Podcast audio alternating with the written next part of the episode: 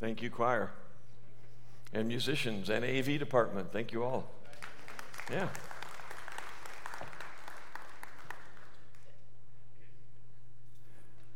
I don't know if any of you recognize it, but we had uh, quite a few new band members playing this morning. And uh, we thank God for them. Yeah, amen. Before I get into my sermon, um, I wanted to just mention something about uh, Candy Kingdom. You know, we already announced that a little bit and told you how you could give online and stuff. But a way that you can give here in the services, uh, after service, is if you go by in the back, there's an information area there, and they have these coupons here. And um, you heard Andrea say that we have 85,000 pieces of candy that we'll be giving out on uh, Candy Kingdom night, Halloween, as it were, the 31st. And so this is your chance to help us uh, pay for some of that candy. You pick up one of these and you can give online or you can give a check in the offering for this. And that would be helpful to the kids' ministry budget, as it were, because I don't know if you recognized it, but candy is a lot more expensive than it was when I was a kid. Yeah, I know, I'm really old, so it was really cheap when I was a kid. They actually had penny candy back then. And, um, but I just think it's an opportunity for you to uh, help out with that and be involved. Some of you will not be able to be here the night of that event and, and serve in that area, but this is a way you can be involved and be a part of the blessing of being able to uh, reach outside of our walls and bring. We're actually gathering a lot of kids and, and children and adults will be in the building that do not attend Valley Bible. They're not members here. They might not even come any other time. But um, they have the opportunity to have those 85,000 pieces all have Bible verses on them. And um, we have actually gotten responses from our community and different people saying that they actually sat down with their kids and read those verses to them as they doled out the candy. Yeah. So don't it's not a waste of time putting those verses on there because there might be a little life that's changed because of a verse that tells them about Christ. Amen. Amen. So that's your opportunity to be involved in that, and we welcome that. And uh, as the uh, as a pastor here at Valley Bible Church, I would say this to you as individuals and as a congregation. Thank you so much for your faithfulness in giving to Valley Bible Church. Um, you've done it for years, and uh, I cannot wait to see how God is going to continue to bless your lives. I've seen Him bless many of your lives already who have been faithful in that area. And so um, just thank you from the bottom of my heart to you and from the pastoral staff and the elders. We say thank you. And um, so let me uh, read our verse this morning and our section of scripture, and we'll get right into it. Um, biblical answers regarding divorce. Biblical answers regarding divorce. This is chapter 7, verse 10, and we're going to read through 24. Um, so I believe that there we go, it's up there for you. But to the married I give instructions, not I, but the Lord, that the wife should not leave her husband. But if she does leave, she must remain unmarried or else be reconciled to her husband, and that the husband should not divorce his wife. But to the rest I say, not the Lord, that if any brother has a wife who is an unbeliever, and she consents to live with him, he must not divorce her. And a woman who has an unbelieving husband and he consents to live with her, she must not send her husband away. For the unbelieving husband is sanctified through his wife, and the unbelieving wife is sanctified through her believing husband. For otherwise your children are unclean, but now they are holy or sanctified. Yet it, if the unbelieving one leaves, let him leave. The brother or the sister is not under bondage in such cases but God has called us to peace. For how do you know, O wife, whether you will save your husband? And that is, O wife, not old wife, just so you remember that. Or how do you know, O husband, whether you will save your wife? Only as the Lord has assigned to each one, as God has called each, in this manner let him walk. And so I direct in all the churches. Was any man called when he was already circumcised? He is not to become uncircumcised. Has anyone been called in uncircumcision? He is not to be circumcised. Circumcision is nothing, and uncircumcision is nothing. But what matters is the keeping of the commandments of God. Each man must remain in that condition in which he was called. Were you called while a slave? Do not worry about it. But if you are able to become free, rather do that.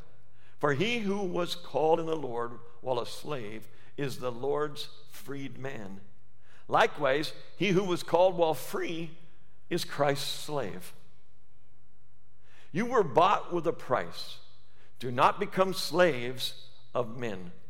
Brethren, each one is to remain with God in that condition in which he was called. Heavenly Father, we thank you for your reading of your word. We thank you that um, we have an opportunity to look at it and discover some of the answers that you give us regarding divorce. And uh, you did that through the Apostle Paul, and we want to touch on those things. And would you please, um, right now, allow the Holy Spirit to speak into the lives of your people through your servant? Um, may I be out of the way and let you be at the forefront of the people's minds as they listen to what the Word of God says in this regard. In Jesus' name, amen.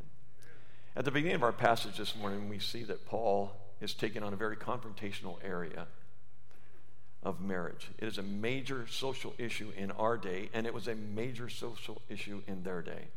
The issue is, as we read the passage, is of course the breaking up of marriages or divorce. I want to say that um, I do not believe that this is coincidental that this passage follows what we looked at last week. I think it's very intentional. As Todd discovered last week and, and clearly stated that um, in the marriage relationship, the, the, the, sexual activity in a marriage relationship, you're not to withhold yourself from your partner. And he very clearly just made it really simple in my mind. As you approach your marriage, are you a giver or are you a getter? And um, if you're a getter, I'm afraid this section here might have some hold on your life eventually. If you're a giver and you're married to a giver, what a wonderful thing that is. And God calls it out. But I don't think it's an accident that all of a sudden we see this passage on divorce and separation right after we discuss that passage. I think it's very intentional. And I, I love how uh, God is a author and he used men to write out the scriptures. God breathed by him. And um, I love that it's very orderly. It's not chaotic. It's not all over the map. It's in a very smooth order. And we watch that. And as we go through each section, a section by section, verse by verse, we see very clearly that God has an order to things. And I saw that here. But during this week, as I studied this, I thought, well, how bad is it in our country when we talk about breakups and when we talk about divorce? Um, doing biblical counseling for years now, I know the stats have been really deplorable. And let me tell you, um, looking back at 2022, um, they're still deplorable. They continue to get worse. The only thing that keeps the numbers of divorces down a bit is people aren't getting married anymore. There's less and less marriages taking place, so there's less and less divorces. But percentage wise, divorces are rising. And here in California, um, California, probably about, mm, I don't know when it was exactly because they didn't say, but they quit reporting the divorce rate in California. They quit reporting it, even in the census. They don't tell it anymore. How they get away with not doing that in the census, I don't know, but they don't give the stats and the statistics for California. But the last time we had those stats, two out of three marriages in California end up in divorce. Um, that's two thirds, two over three. Two out of three end up in divorce. And the sad thing is, um, you know, I've given that stat before that 50% of all marriages today will end in five years. The percentage is even higher at the eight year mark. At the eight year mark, that's where we get this 65% or 62%, or it was just below two thirds. And, um, and then the ages and all that. And, and the information that I read about this, it was actually, this is very interesting. The article that I looked at, found it online, was from Forbes magazine. How many of you know that Forbes magazine is a money magazine, basically? They're a news agency, but they're dealing with funds usually. And so uh, I think it's very uh, apropos that they put it in a, in a financial magazine because divorce is not cheap. It's not cheap economically, and it's not cheap of what it does to the family. It's a very expensive process. And it's one that God does not ordain. Although He does grant divorce, He wants people to stay married forever. When you marry someone, it's supposed to be a lifetime commitment. And, um, and these numbers were very upsetting to me, and they would be upsetting to you if you looked at all of them. But just hearing that two out of three marriages in California end in divorce should frighten you a little bit. Gives no consideration for the plan of God. Marriage is a sacred thing. God planned it, God designed it. He intended it to be between a husband and a wife, a, a man and a woman. And, um, and these stats that I, that I was looking at, they've now infiltrated all of the other types of marriages, are now in those categories. Guess what? Same sex marriages are divorcing at a higher rate than a standard God ordained marriage. Interesting. But here's what I notice. And, and I've attended some weddings in recent times in the last few years, and what I've noticed is, is this. I notice that when God does marriage, it's a sacred thing, and, and we hear terms like this. He says, Your marriage should last until death do you part. Huh. Uh, it, it should be a for better or worse circumstance. It should be in sickness and in health, in prosperity and in, in poverty. Your conditions shouldn't change the fact that you should stay married.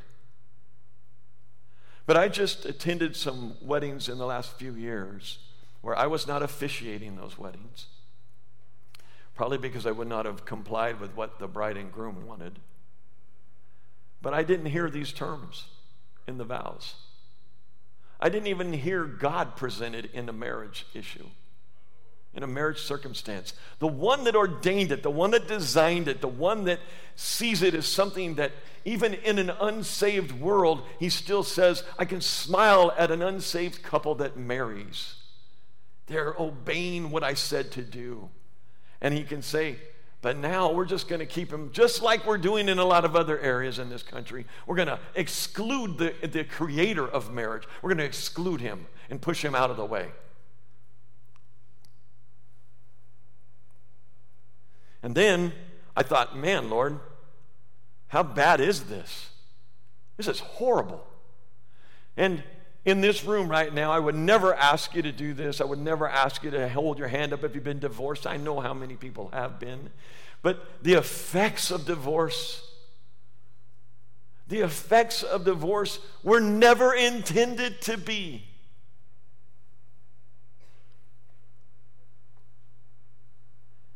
Divorce at this time was rare amongst the Jewish individuals, but it was rampant in Corinth. It was rampant in the pagan societies, in the Roman culture. Women could go and just say, I don't want to live with him anymore. I want out of the marriage, and they would just grant it. With no reasoning. The irreconcilable differences were going on at that time. When we study passages of Scripture, we study, we study it historically and grammatically. So you have to look at the history of what was going on there in Corinth. And in large metropolis cities and towns of, of the Roman culture at that time, very pagan driven, divorce was probably more rampant than what we're even seeing. It was just an accepted part of the culture. Oh, you're not happy with her? Get rid of her. You're not happy with him? Get, get out of the relationship. You don't need to be married to him anymore. Just get out. That's not God's design. We see that very clearly. I'm going to try and do three things in the short amount of time that I have. And that's what? The instructions regarding divorce between believers. That's one. I'm going to give you some instructions on, let me get to my second point divorce between a believer and an unbeliever.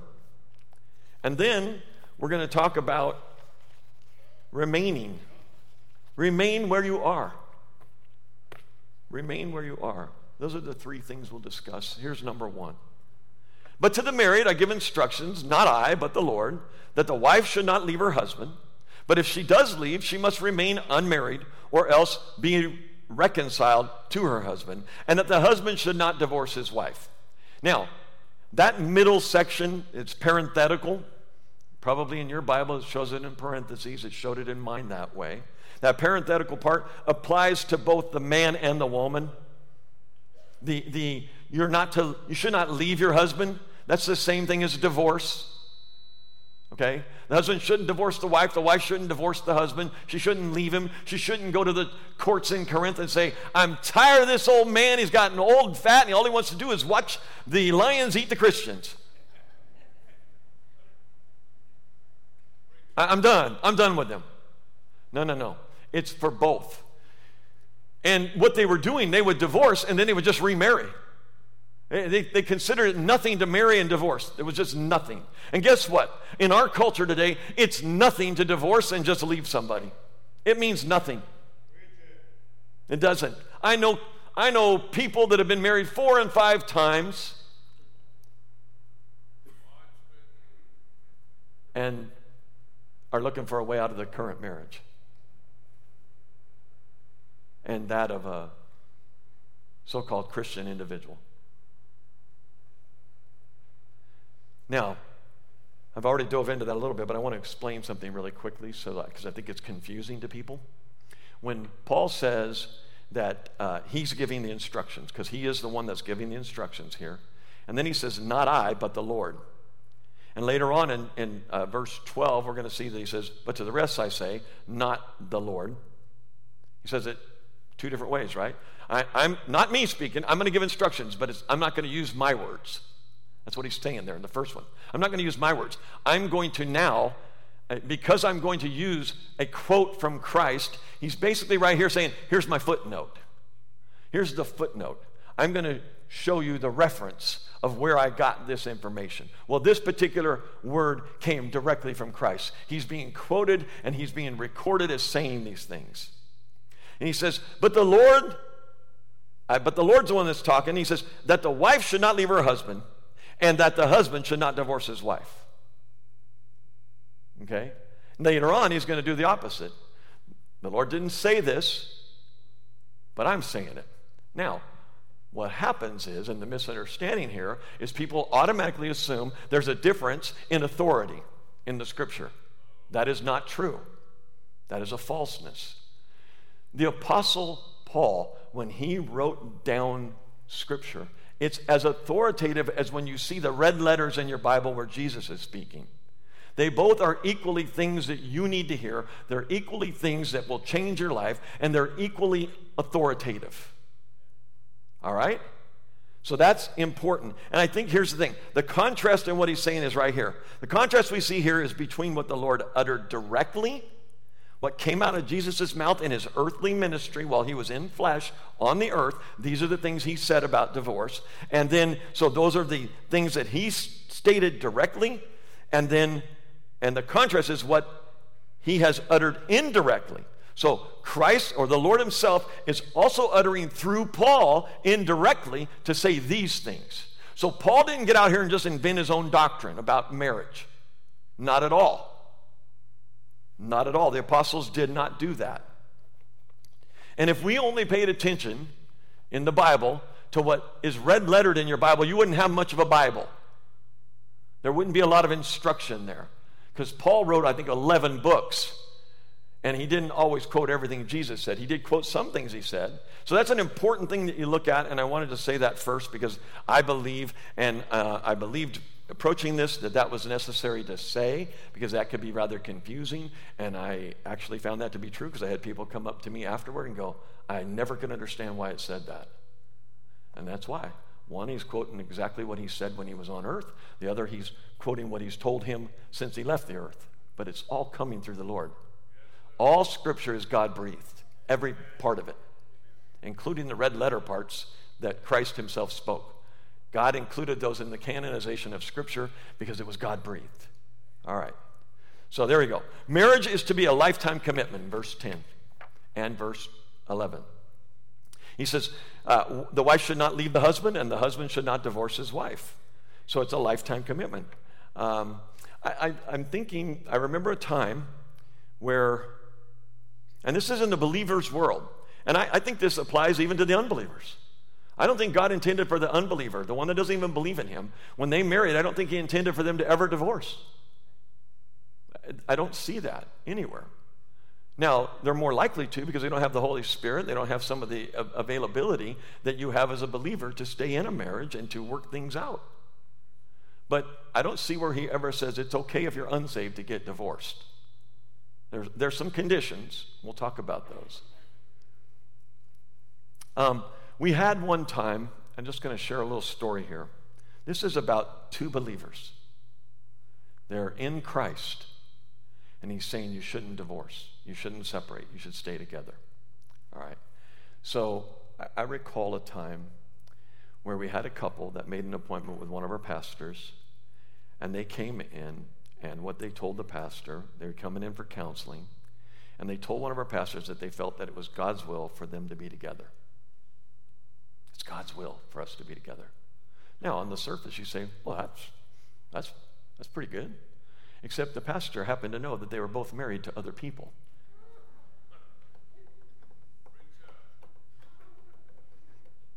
Hmm. And um, they wanted to divorce.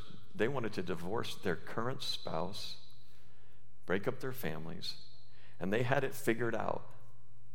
They told the pastor that this was God's will. Uh, that is an absolute asinine statement.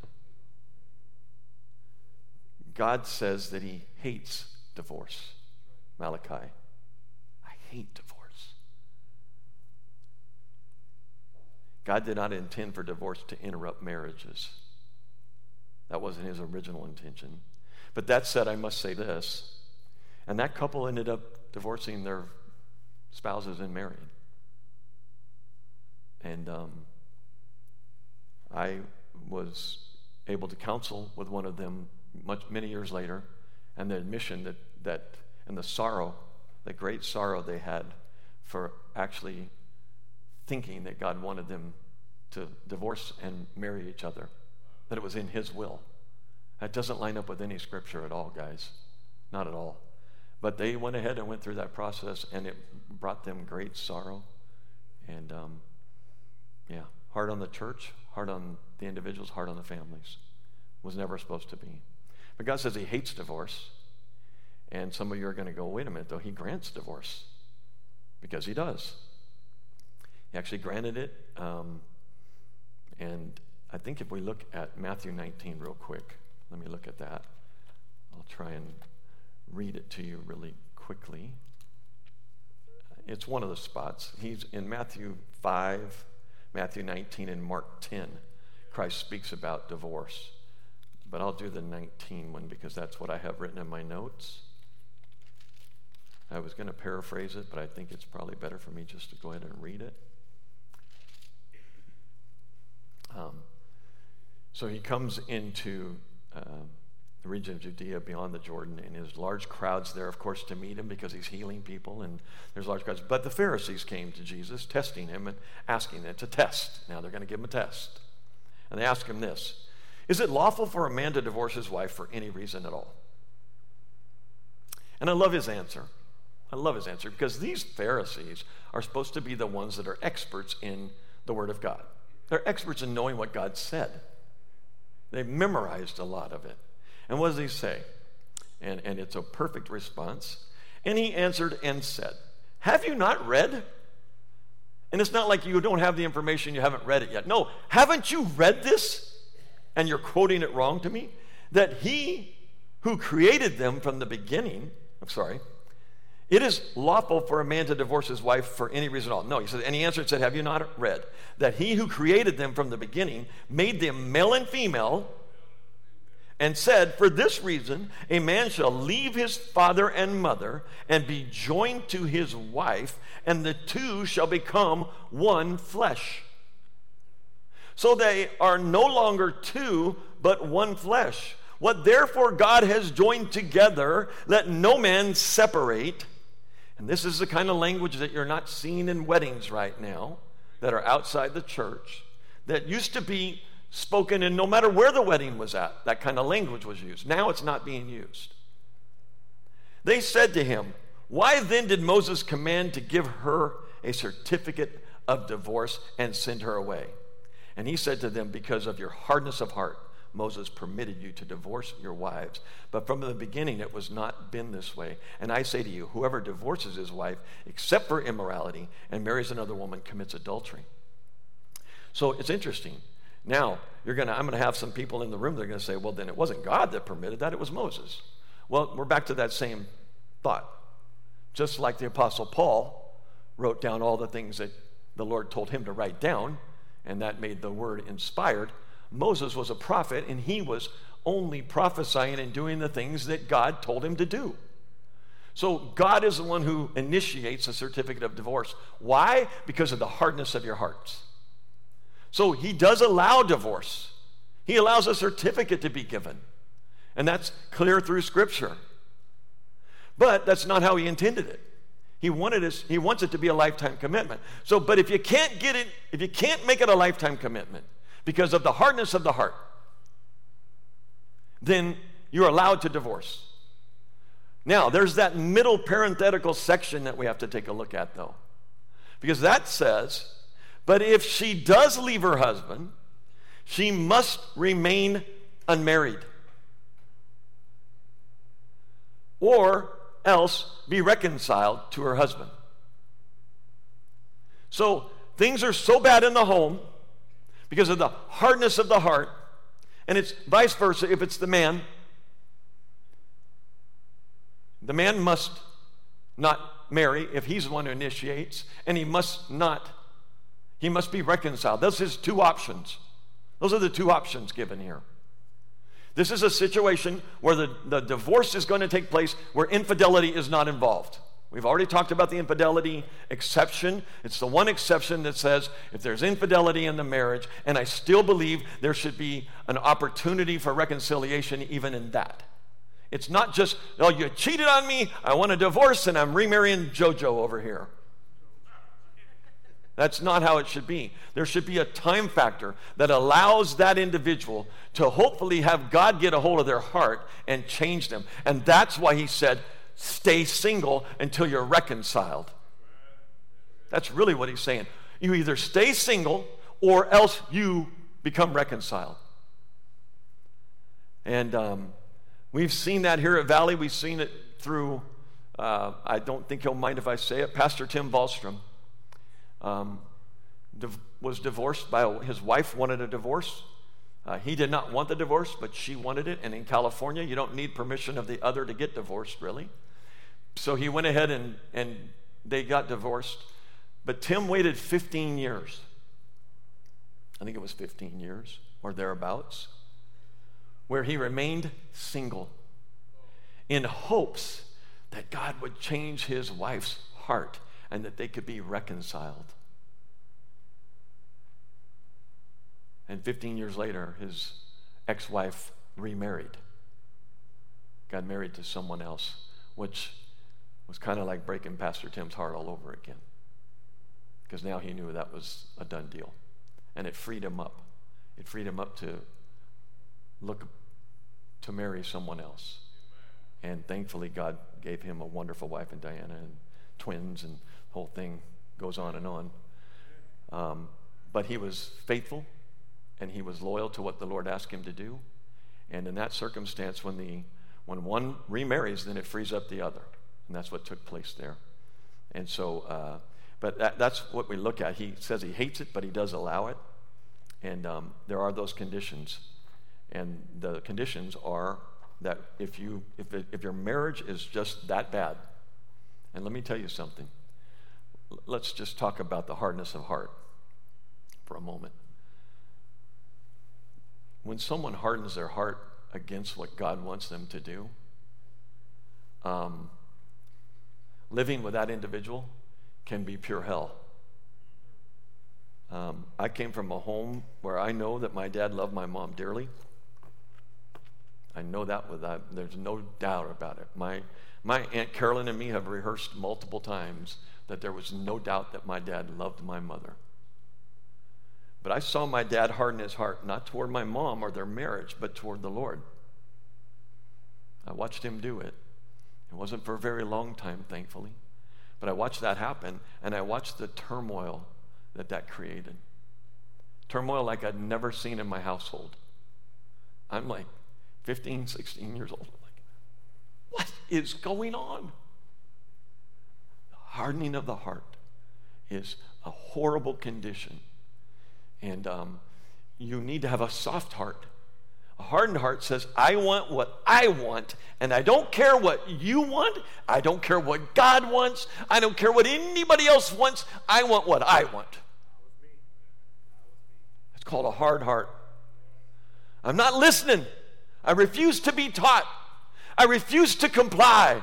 Even though you say it's better for me and you can show me in the scripture, I don't care. I'm going to do what I want to do. Guess what? That couple that came to see the counselor that day, they had already hardened their hearts toward their mates and toward God and toward me because they just wanted to be together so badly. If you're going to divorce someone that's a believer, if you're here this morning and you're contemplating that, you must remain single and you must look to reconcile. And you must stay single until the reconciliation comes or until the individual that you're married to is proven to be an unbeliever, maybe, or they just remarry somebody else, or they become into infidelity. They start acting out with other people. That'll free you up. But in the meantime, you wait. You wait. See, sometimes that'll make somebody go, Ooh, I don't know if I do want to get divorced if I got to do that. I don't want to be by myself.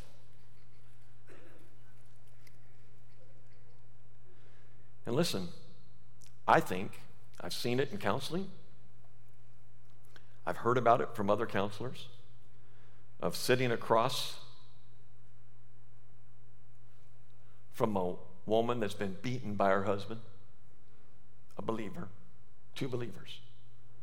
Her eyes are blacked, bloody lip, can't hardly recognize who she is. And we as pastors got to tell her, well, you got to stay in that marriage. Yeah. I think God says, no, you're allowed. You're allowed to, to get out of that circumstance. When you're in danger, when, when there's no peace, and we're going to talk about the difference between the believer and the unbeliever, but this is in a believing one. And we know that infidelity, you can get out of it and, and you're not allowed to remarry. You, the, the marriage is the marriage is not considered broken by God even if you divorce him if you stay single. If you do what he said, he's saying there's still a possibility that that marriage could be repaired. It's not over yet. It only becomes over when you act out against God in such a way that you say, I'm going to do what I want to do. I'm going to go out here and sleep around, or I'm going to go and remarry, and I don't care what God says. And he says in, in Matthew 19, we just looked at it, that makes you an adulterer. Now, I want to say this that doesn't mean that you can't be forgiven if you've done that. You absolutely can be forgiven. God does it. And uh, I, I, I, think that in that scenario, uh, 1 John 1 9 is still true. If, you're, if you will confess it, he's faithful and just to forgive. But please don't have that in your back pocket when you decide to do it. Right? I mean, what a way to sin against God. I, I, I know I got my trump card. I can just ask you to forgive me. You have to. Oh, and He will forgive you still, but all the pain that you will cause and all the pain that you will go through. You know, He did forgive David for sinning against Bathsheba, but oh, the price He paid cost him his boys. What's it going to cost you to go through a divorce? And not just half your retirement and all that good stuff. That's just money stuff. I, I, was talking to the preaching, the preaching team meeting this week, and, and Bobby Swanson said, Hey, I was at work with guys that said they gave half of their retirement up, paid alimony and the whole thing to the, the wife. And he's like, Man, that doesn't seem like it was worth it. And they go, Oh, it's totally worth it. That must have been one miserable marriage, is all I can say.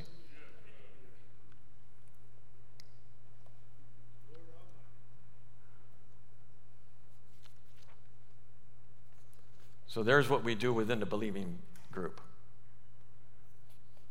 Are you allowed to divorce? I think there's circumstances where you are, but you have there's conditions to it. If there's infidelity involved, you can divorce and you can also remarry again. You're freed up. Because once infidelity happens, that was what we would call a broken marriage. The vows of that marriage have been completely broken. And the vows can be broken in this other area too, right? With the, the beating or the, the, the uh, refusing to um, take care of the other individual, refusing to uh, be honest with yourself. I always want to ask people that are just willing to get divorced like that, they just happen so quick. I'm like, what about your word? What about your word to the other individual? This person that you were so madly in love with that you decided to marry and share half of everything with them, your life and everything, and now all of a sudden your word means nothing? Oh my. But I also wanted to remind folks that have been in that circumstance that um, there is forgiveness. God will forgive, and you can move forward. And that um, even if there's an adultery that happened there, once you've confessed that, you're not perpetually in adultery because you married another woman or another man. That doesn't, you're not perpetually in that. It's a one time thing. You get confession. I think this other couple, I honestly believe that that couple that divorced their current spouses and married each other, I believe God forgave them and they were moving on. But oh, the pain that it caused. And it created pain in their lives right up until the end of their lives. It's going to be painful. And they admitted that. They've admitted it to me more than once. So now we talk about the divorce between a believer and an unbeliever, verses 12 through 16. And he says, But to the rest I say, not the Lord. And this that comment that we made earlier, that that does not mean that what he's saying isn't coming from the Lord. It just means he's not quoting him directly. Okay? That if any brother has a wife who is an unbeliever, now he calls him a brother, so that means he's a believer. But if you have an unbelieving wife and she consents to live with him, he must not divorce her. And the same is true the other direction. And a woman who has an unbelieving husband and he consents to live with her, she must not send her husband away. So I think what happened here was in chapter 6, back here, if you remember, Paul talked about, and Tim did the sermon on this. He spoke about if you go to bed with a temple prostitute, you're taking Christ to bed with you. Okay? And so they're asking the question of, well, what if I'm married to an unbeliever, a pagan? Then am I taking, every time I go to bed with my husband, am I taking Christ to, to bed with an unsaved man? Well, that doesn't work. And so they ask the question, and, he, and then he's answering it in that marriage is not, and I would say this too marriage is not just for believers. We said that already unbelievers' marriage was for too. All people. In, in Hebrews, I think it says that. Hebrews says marriage is honorable in all, not just believers, in all. It's, you're honoring the, the thing that God set up by agreeing to do it in that way. Now, marriages of same sex, those aren't honorable. You have to do it in accordance to what God set it up as. The two becoming one flesh. Uh, a husband and a wife, a man and a woman would be married and become one flesh. Okay? So, got to realize that. But so you have that whole situation where you're saying, hey, if they consent to live with you, that's okay. And you're not, it's not a defiled relationship. It is not. Matter of fact, he's going to go on um, and say that it's kind of the opposite of that. It's actually a marriage that is now sanctified, has a sanctifying process in it. And we see that in 14. It says, For the unbelieving husband is sanctified through his wife, and the unbelieving wife is sanctified through her believing husband. For otherwise your children are unclean, and, but now they are holy. They're sanctified because the relationship is sanctified. Okay, so instead of the unbeliever defiling the marriage, it is the other way around. It is the believing spouse that, in a sense, sanctifies the unbeliever. Now, this is not salvation, doesn't save them. okay? Or regenerate them. What it means is that no defilement is involved when sexual union occurs in such a marriage, but rather it sets the unbeliever apart for a special treatment by the Lord. There's a strong exposure to a loving witness that is very difficult for him or her to resist. And it may very well ultimately lead that unbelieving spouse to the Lord. No guarantee of that, but it could. Think about it. In an unbelieving relationship, husband and wife, there is no spiritual input. They're, neither one of them are believing. They're not around it unless they're around their neighbor who knows the Lord or a loved one that knows the Lord. That's the only time they hear it. But now I've just moved her in with me. All she can talk about and all I can see is what God has changed her to. If I'm willing to stay in the relationship with, with a wife when I'm an unbeliever and I watch what God did with her, and I watch her tell me gently, not with a finger in my chest, but just kind of living out, and I'm watching God change her. I'm watching God sanctify her.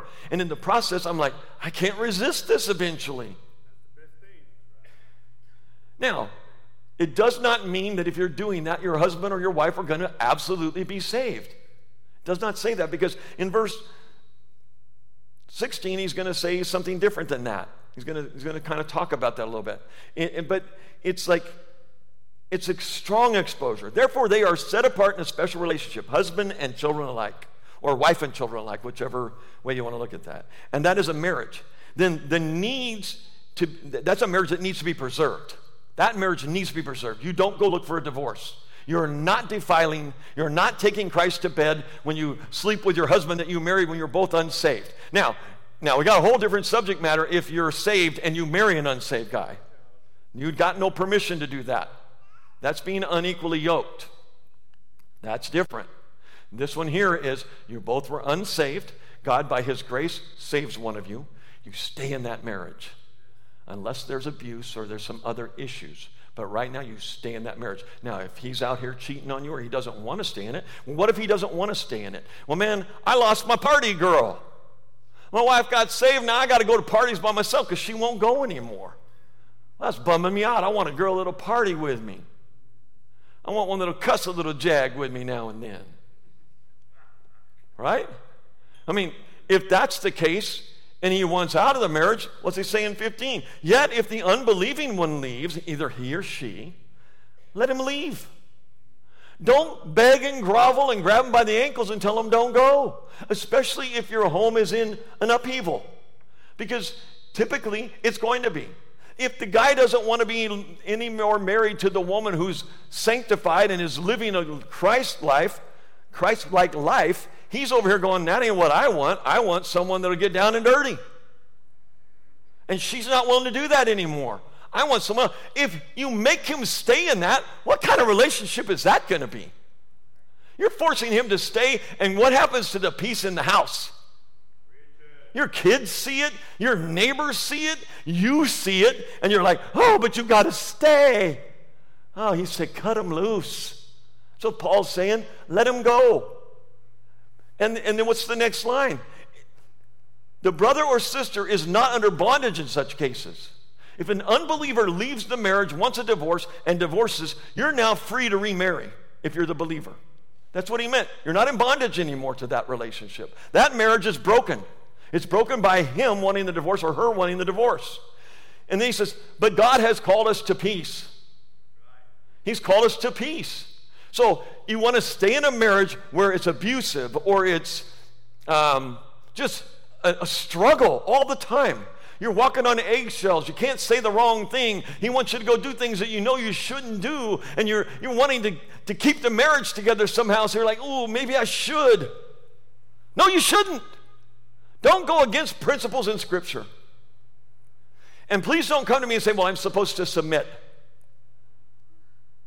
as the wife. What about the husband? I'm not supposed to have to submit necessarily. I am according to passages. I get that. But in the marriage relationship, no, it's but so don't use that one with me because that doesn't work. Just doesn't work. If that man wants away from the marriage, God says, or that woman wants away from the marriage, God says, let him go. Let him go. Uh, because you're supposed to be at peace. And uh, I didn't plan for your home to be in upheaval all the time. And then what's he saying in 16? We go right there. Here's, here's the one. So, oh no, I need to stay in the marriage because according to, you know, 14 back there, I'm, I'm, I'm sanctifying him. Well, how's it working out for you? He keeps punching you in the face. How's the sanctification working? He wants you to party and do all these things that you know you can't do. You're in turmoil all the time. How's that working out?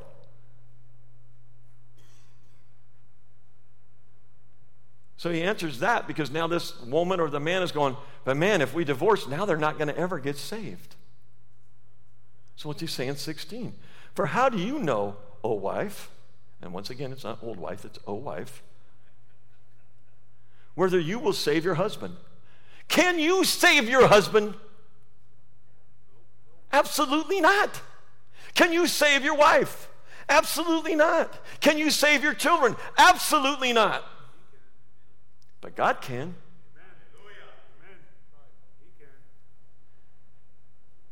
Or how do you know, O husband, whether you will save your wife? It's better to be in peace. It's better to take, as bad as this sounds, it's better to take your kids out of that circumstance and grant that person to leave so that there'll be peace in the home than it is to have it always be no one knows what to do because dad might go off or mom might go off at any moment. Oh, and like I said, I'm not casting uh, things to my dad, but I remember. And he was not an easy man to get along with when he had that hardened heart situation. He said he was ensnared by Satan, and uh, he was ensnared, and his heart was hardened, and there was a lot of things going on that um, I had never seen in my entire life. But when you have a hard heart, there's, no t- there's a lot of horrible things that can take place. And I believe if you're living with someone with a hard heart, it's a, it's a hellish thing. It really is. So now then we're going to get to the final points here of verses 17 through 24, which I think is where we're marching to. And um, I, I titled this one, Just Remain Where You Are. Just remain where you are. Stay where you're at.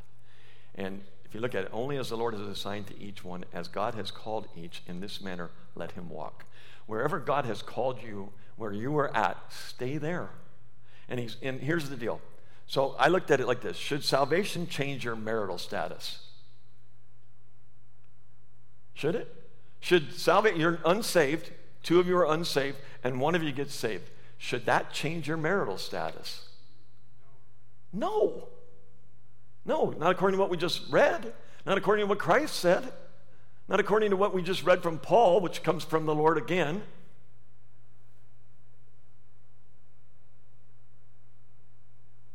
The way that God made you, the way He called you, where He called you from, that isn't the way in which you should continue to walk. In other words, if He designed you for marriage, you ought to get married. We're going back a little ways now. If He designed you to be married, you should get married. If He designed you for singleness, then remain single. Um, and if you were saved married, then you stay married. If you were saved single, then stay single unless you feel you need to get married. If you're burning, go get married. I mean, don't grab the first person to do that. Find somebody and get married. Only you know, and it's between you and God, whether you need to be single or married. I can't determine that for you. That's between you and God. But salvation shouldn't change those things. Verse 18 if you were called in a saved condition, you were called and you're getting saved, being circumcised, don't become uncircumcised. And I say, thank the Lord for that passage. I mean, I don't even know how you would do that. And if you were called being uncircumcised, don't go get circumcised. That's got nothing to do with anything. That's got nothing to do with your salvation. Nothing. And he says, circumcision in verse 19 says, circumcision and uncircumcision is nothing anyway. What is the thing you're supposed to be doing? Obeying the commandments of God. That's what matters. In obeying the commandments of God, you see sanctification taking place. We see a life that's changing.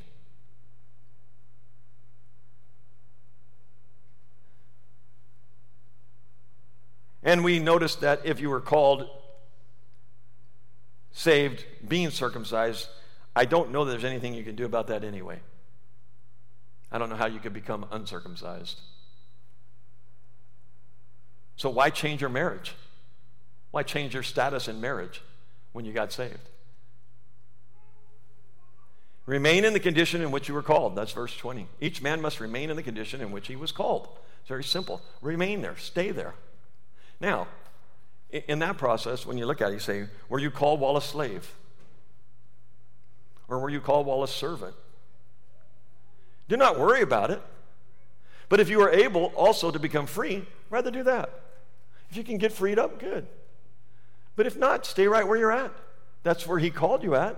That's where you got saved at. Stay there. You don't need to go out and do a bunch of craziness, try to get freed up. And then look what He says. I love this, verse 22. I just love this. For he who was called in the Lord while a slave is the Lord's freed man. Now, I don't see here where it says he got set free from his slavery physically. He's a slave for, maybe owed money or whatever, so he took on a servanthood or a slavery. And he says, the one that get called there is the Lord's freed man.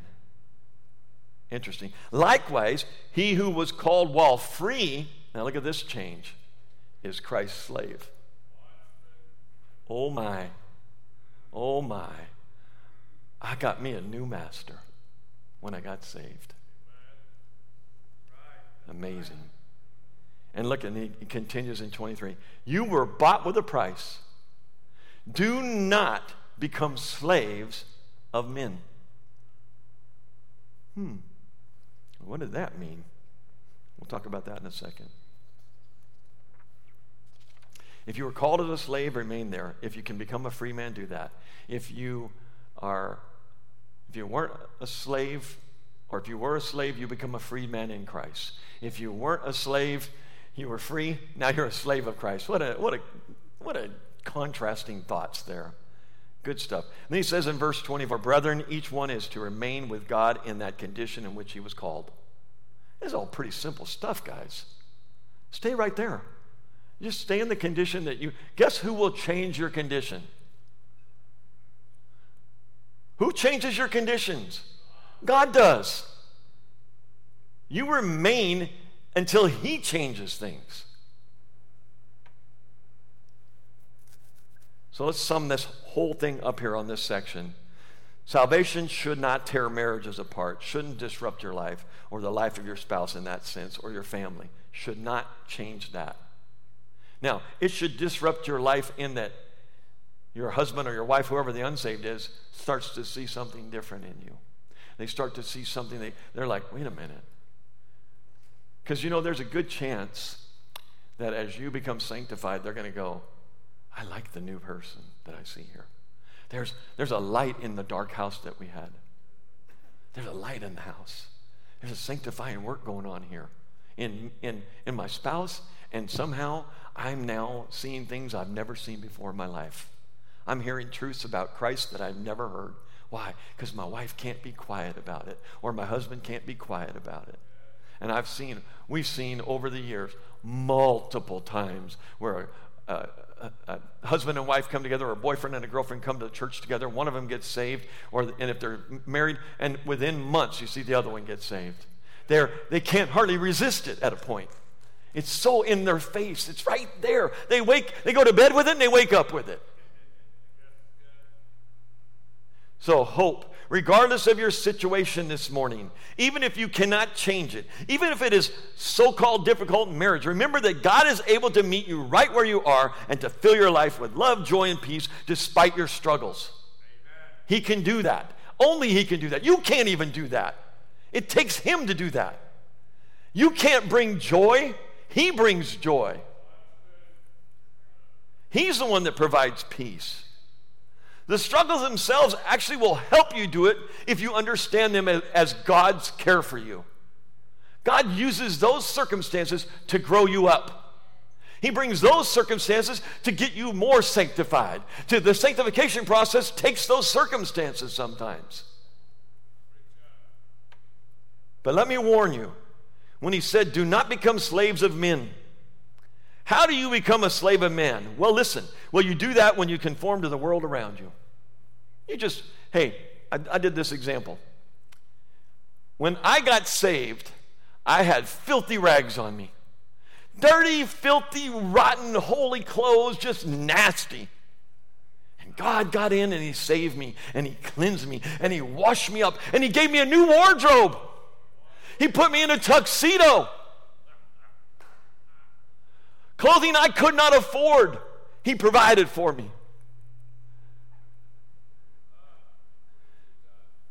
I become a slave of men and conform to the world, am I going to go put those dirty clothes back on over the tuxedo? May it never be. May it never be. Stop.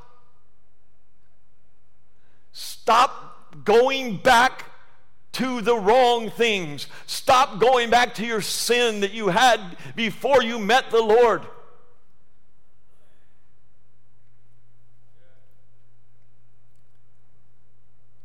When you let the opinions of the secular world shape your judgments as to what your marriage ought to look like.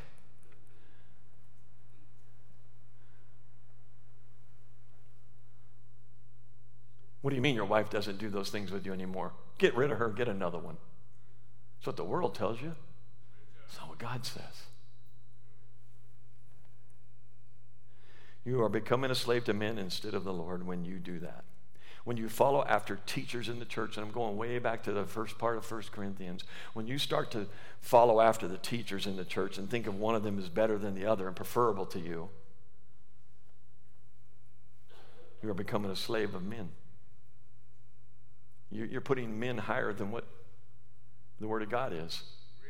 You say, Well, I only enjoy it when Pastor Todd preaches. Oh, Larry's preaching, he's going to go long anyway. Let's just stay home.